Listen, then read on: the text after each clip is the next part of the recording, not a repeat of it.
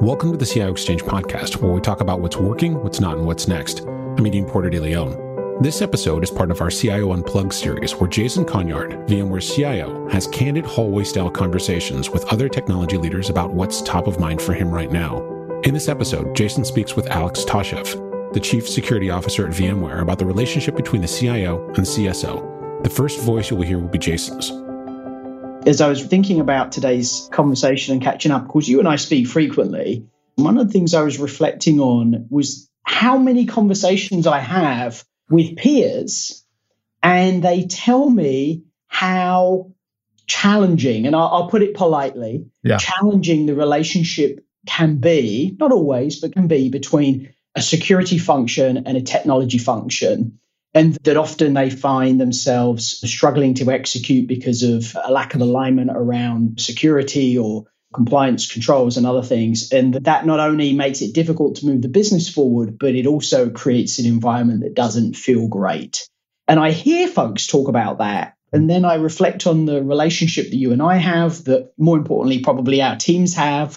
And I am both surprised and astonished, but I guess I'm lucky. So why do you think that so many other leaders find themselves in that situation? And what do you think is different? And do you think that there are things that we could suggest other than counseling?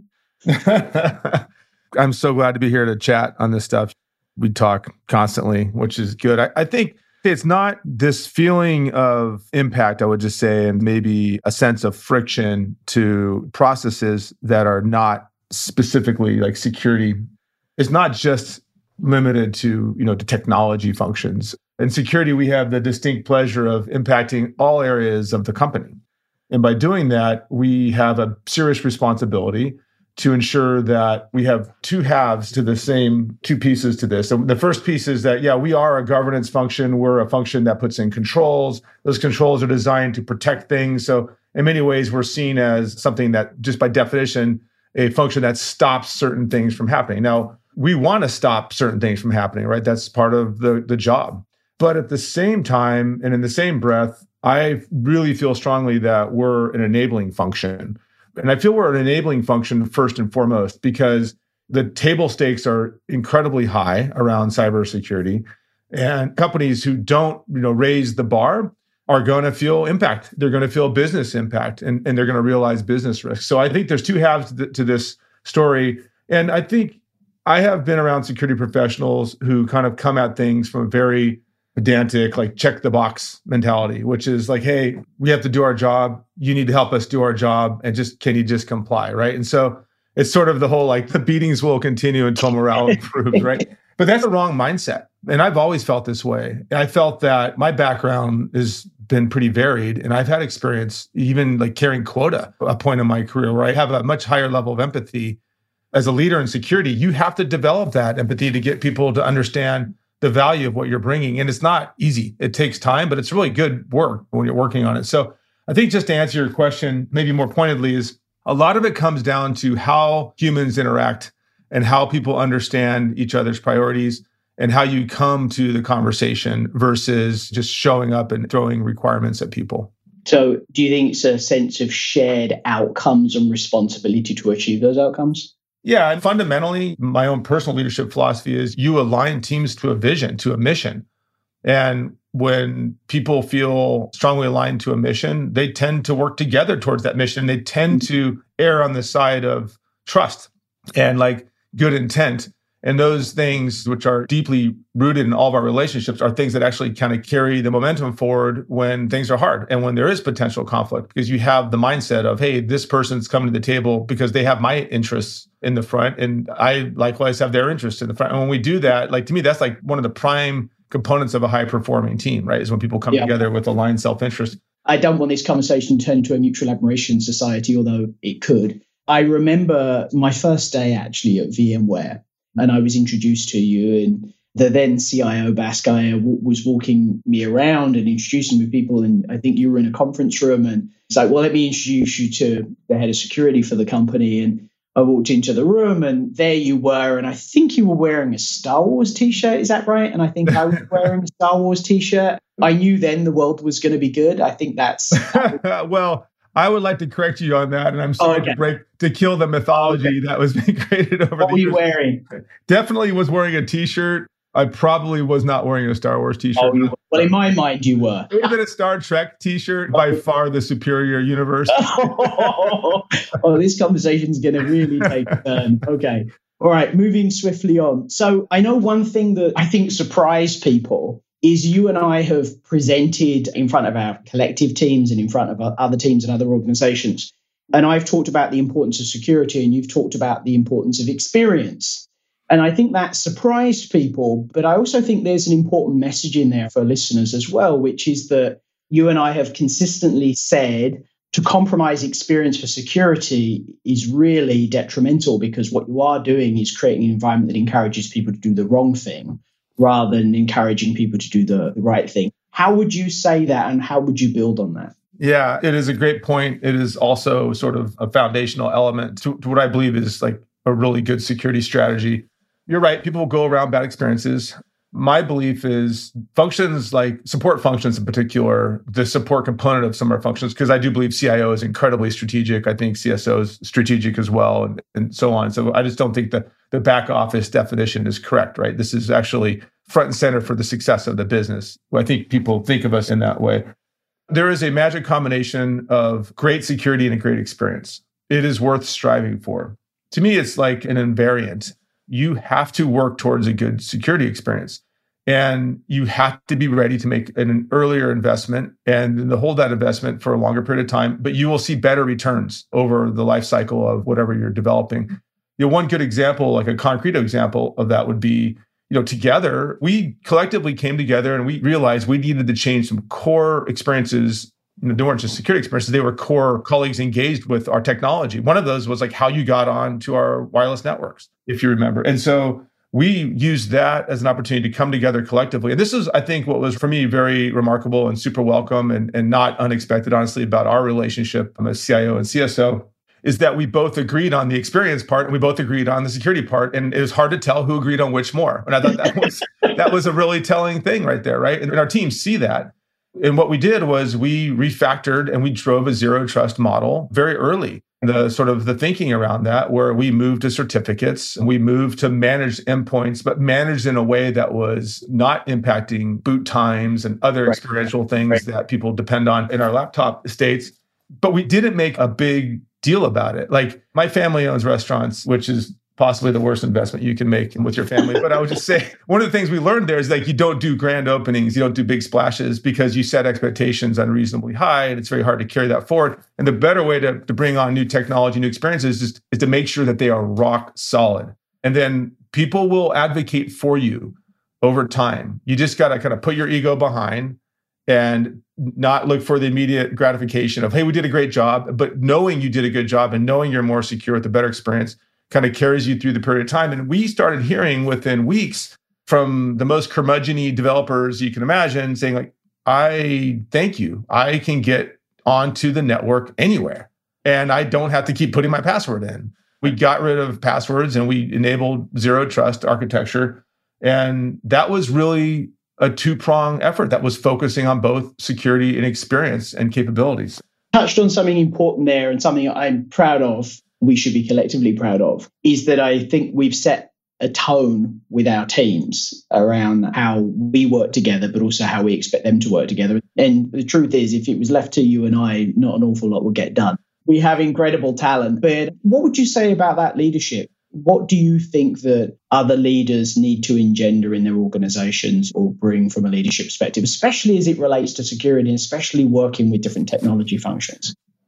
It's a really interesting kind of leadership principle, I think. And it's, for me, my basis is about so-called servant-based leadership, something I was introduced to very early in my career. I'm naturally wired to want to help. When you run into like-minded folks who are not like, you're not thinking exactly the same way. There's lots of diversity in how things are, you're coming at problems and all that and different perspectives.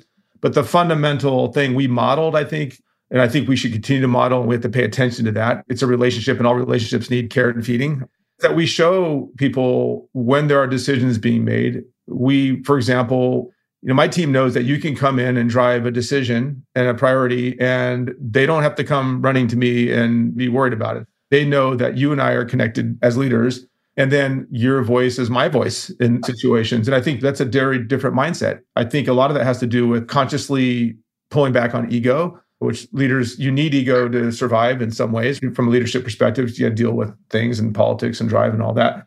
But I also think can get in the way. So I think that's a behavioral component. And then the technology alignment happens because we do so much intermixing of the teams. Like the teams work together. My team members come to yours. It's an open door policy. We consciously don't have silos in the organization from that perspective. Interesting you say that, actually. I'm just thinking about how I have been in organizations before where if someone from another team shows up, the dynamic changes. Not necessarily good or bad, it just changes. They're in the meeting. I'm actually happy to see them. It's like, oh, great. How you doing? What's going on? Blah, blah, blah. So it's not even, it just happens. It may happen because I think there's a cautionary point here too, is that like for you and I, it's just how we're wired. But for many people, there is a natural and some level of appropriate concern about, will my project be impacted? Will I not be measured appropriately because I had to reprioritize based on some other group's priority? That's also a point where you do have to be very deliberate about surfacing shared accountability goals, like you mentioned earlier. And that could happen. We could pull that down from like company objectives and then sort of show our alignment, which is what we typically do, I know. But that's also part of the narrative. That's important to pay attention to that because it is, people will have these concerns and they're valid concerns in many ways, but they're also teachable moments for people to understand really how to come together more in that situation. I know we deal with that too from time to time where we do have some conflict in our internal channel. As I think that through, I also think about managing up as well, because you and I both lead large teams and manage budgets on behalf of the company and responsibilities on behalf of the company. That also means bringing people along as well and bringing other leaders along. When you talk to your peers about securing investments around security and improving and hardening technology and capability, what sort of things do you hear and how does that differ from your experience at VMware? It's a mixed bag. Overall, I'd say security budgets have been on the rise from an industry perspective. I think that data is believable for me from what I see. Where we invest can be different. There's a challenge here in the sense that security investments are like preventative medicine. They're about exercising every day and eating well and all that. Like those are the best kind of security investments. But we often find ourselves as an industry in like pain therapy mode where we want to pop a pill to feel better. And I think those two modes they coexist as a practical matter. So what I see oftentimes is my peers will come in. I've had peers from time to time have told me they've gone in, they've really landed a super, super hard message with like the board or the audit committee. They're flagging a problem that they see, but they don't get the results they want because what they don't realize is that level, they're flagging it. Boards aren't not management. And it's truly a management problem first, well before it becomes something that a board would want to pay attention to. And it shouldn't. Like the board should be appropriately, judiciously involved to their interests and what the needs are for the company. And I think that's the miss. I think lots of times it's very, very hard to bring like a line management or a service manager or a GM, one of those folks along for the security investment story. And so a big part of that is like, did they take the time to build the relationships early? And so they're ready for these discussions. And that's something that's very hard to back into. You end up having to wait for a crisis to make big change happen, which I don't think is healthy for organizations. No. I know it's worked well for my career, coming to VMware, spending enough time to understand what's a good day, what's a bad day for people that would be stakeholders who would be impacted by the security function. Giving your leaders and folks who come into your organization that same kind of permission, if it were, to go form those relationships, which may slow down immediate execution. But these are long-term investments. When security is thought of this way, I think you get a better result.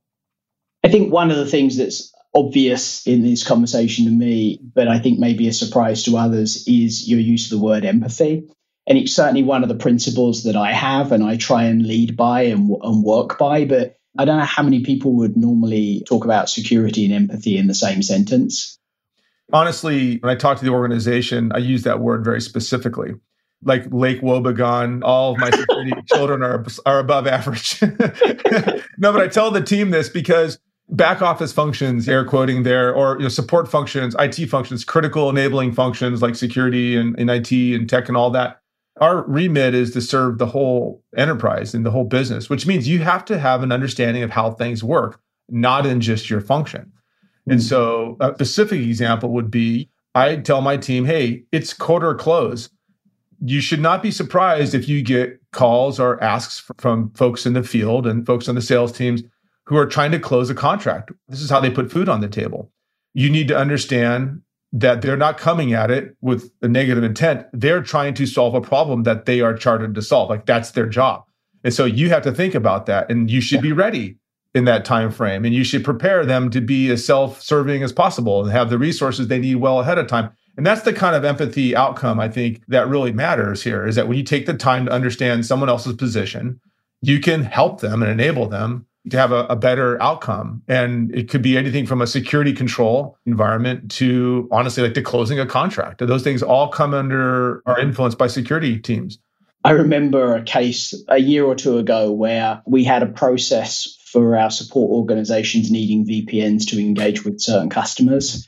Yeah. And that process, and I'm going to get this a bit wrong, but I think the process used to take about 3 weeks, and now it takes seconds or minutes. And that includes the security controls and the checks as well. And that's a great example of having the empathy and time to engage and listen and understand, and then say, wow, we can transform what we're doing here. We can fundamentally change how we do this without diminishing and possibly even improving our security posture. And that's the sort of thinking and approach that I think is very powerful. Yeah, and I agree. And it's up to leaders and companies to set that tone. And that this is back to your point about like how you like managing up, leading up. You really do need to put the effort into building an understanding around the value of doing these things. And then that way you get the support for investments in the function. And I've got some strategies that work around that, that had some learnings around how you could do that.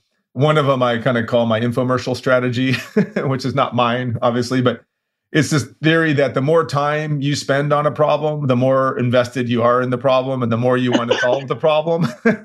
One of the things we like to do is to make sure that we are inclusive. Like, we bring in those other perspectives, those other diverse thoughts into the conversation so we get a better understanding. And that's another way you can actually drive empathy. And honestly, you can build collaboration more effectively that way too.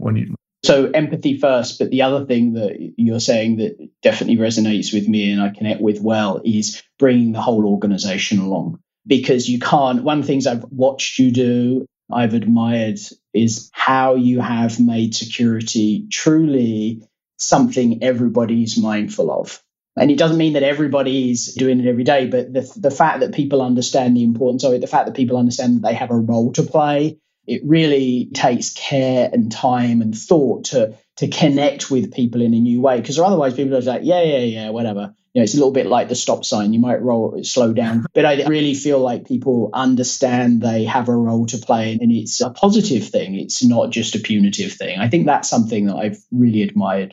I thank you for that. I feel you're probably giving me way too much credit, simply because there are so many circumstances where we are reminded how important security is in our businesses, you know, how we conduct business and in the industries in particular, right? We have such a reliance on technology, and security is a big part of that. So yeah, probably a little too much credit, but thank you. I appreciate it. Take it. Yeah, I think I would just say also that there are teachable moments in security for organizations. One of the things I've learned is to, when the timing is there, when it's right, so there may be something happening in the industry where, you know, the company is reacting to, it's really good to enlist the full support of all the leadership in the company. And you don't be shy about setting the tone for helping the CEO set the tone for the company, for example, which I'm very fortunate that we have a CEO who is very supportive of that. That is also a way you can sort of manage the company's perception. I'm definitely a glasses half full optimist after 25 plus years of doing this. I feel pretty good about having that still as part of my makeup. But I would just say that there are moments where things are like really challenging, but those are the moments that really define the character of your organization. And so those are the moments where you need to spend a lot less time pointing at things and where things went wrong, and spending time focusing on your energy together collectively on how you improve, move through the crisis curve, and then take those lessons and then turn those into strategies for further success. And that's deliberate. That's important. That's a pretty well-known discipline around crisis management.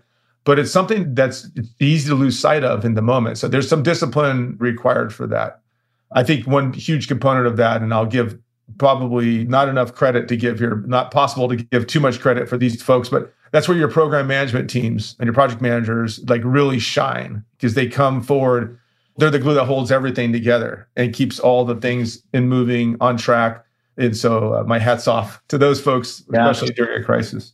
Yeah, absolutely. And without talking about anything that's possibly occurring right now, because I know that that's always sensitive. One of the things that you spoke about earlier is the importance of developing and cultivating relationships early, potentially before you have to rely on them. And I think that's one thing I've seen recently as we've been dealing with some security challenges that the whole planet is dealing with right now, is that those relationships are in place already. The programs and structure is in place already. And it may be a different challenge and it could be a different risk or security vulnerability we have to deal with. But people know what to do. They know how to come together. They know how to work the issue. And I think that's incredibly powerful. And it talks to that investment, that early investment.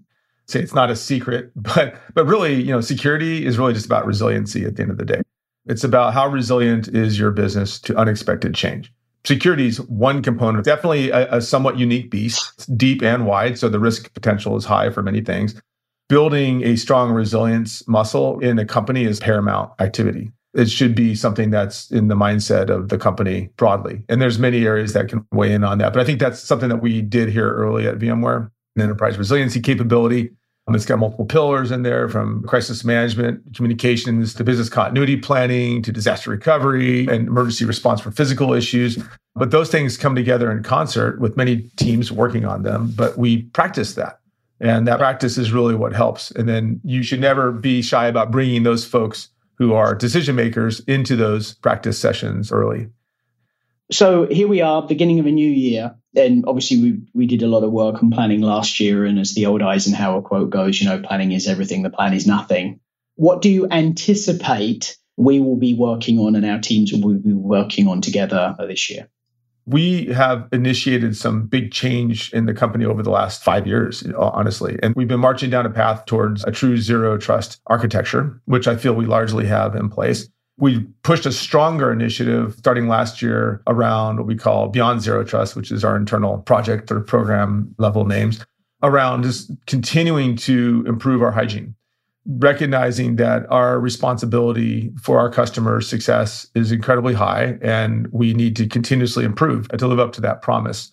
And so some of the big areas I think we're going to continue to focus on is like deepening our already strong foundation around access management in the company. There's some technologies around that. I think we're going to continue to drive, blending that into our R&D, you know, engineering portfolio more aggressively. I think there's things we're learning like all companies dealing with like, hey, do you understand your assets? What are those assets? What is the status of those assets, ownership, all those things? Those are all kind of specifics that I know we're going to work on. But principally, I would say 2022 for us, which we've been in for a while because we're on a fiscal calendar. VMware is transforming our portfolio to more SaaS delivery to our customers. We have an incredibly strong perpetual license model we've got with our customers. That will be there for many, many, many years. But we also are recognizing that we need to deliver our capability to our customers in a way that they need to consume in today's reality. And that is about multi-cloud capability. And our internal transformation has to be to bring that together and to bring functions that normally might have been okay to sit a little siloed. With how we've grown as a company, those models don't work in delivering in a SaaS world. So how we bring together development, how we bring together operations, how we bring together security, those functions need to be highly integrated and have seamless response patterns. I think that is the velocity of risk is greatly increased in SaaS delivery. And so as a company, we need to rotate. In security, we're doing the same thing. We've taken this to heart. We look at every component in security, in every functional capability, and we ask ourselves the question, like, can we drive this to an automated, scalable outcome?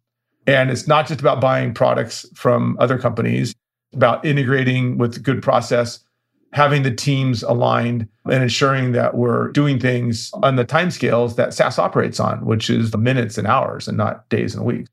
Yeah, I think that moving the whole company towards a fundamentally more agile approach in everything we think about and everything we do is both a challenge and a huge opportunity. We're going to wrap in a second, but I'm going to ask you three quick personal questions. Okay. Here we go. Ready? Okay. I'm ready. Favorite book? Dan Simmons, Hyperion. Okay. Favorite motorcycle ride? Favorite motorcycle or ride? You choose. BMW R 1250 GS Adventure is my favorite motorcycle. My favorite ride is always got to be in the southwest of Utah, driving through Zion and Bryce and doing those rides. Yeah, we have to do that sometime. And the last one we're going to go out on is on food, which is favorite pizza. Hey, classic 90-second Neapolitan pizza. So, okay. All right. Just a classic, simple, straight out of my 900-degree oven. There you go. All right, Alex, it's always a pleasure to talk to you. And I thoroughly enjoy and appreciate working with you. And maybe we can ask some of the listeners to give us some suggestions on topics they'd like to hear us discuss. We can go a little deeper on some things. That would be great. And until then, thank you. Yeah. Hey, it was my pleasure. I really appreciate being here. I love these conversations, man, anytime. All right, mate. Cheers. Bye. Cheers. Thank you for listening to this latest episode. Please consider subscribing to the show on Apple Podcasts, Spotify, or wherever you get your podcasts. And for more insights from technology leaders as well as global research on key topics, visit vmware.com/CIO.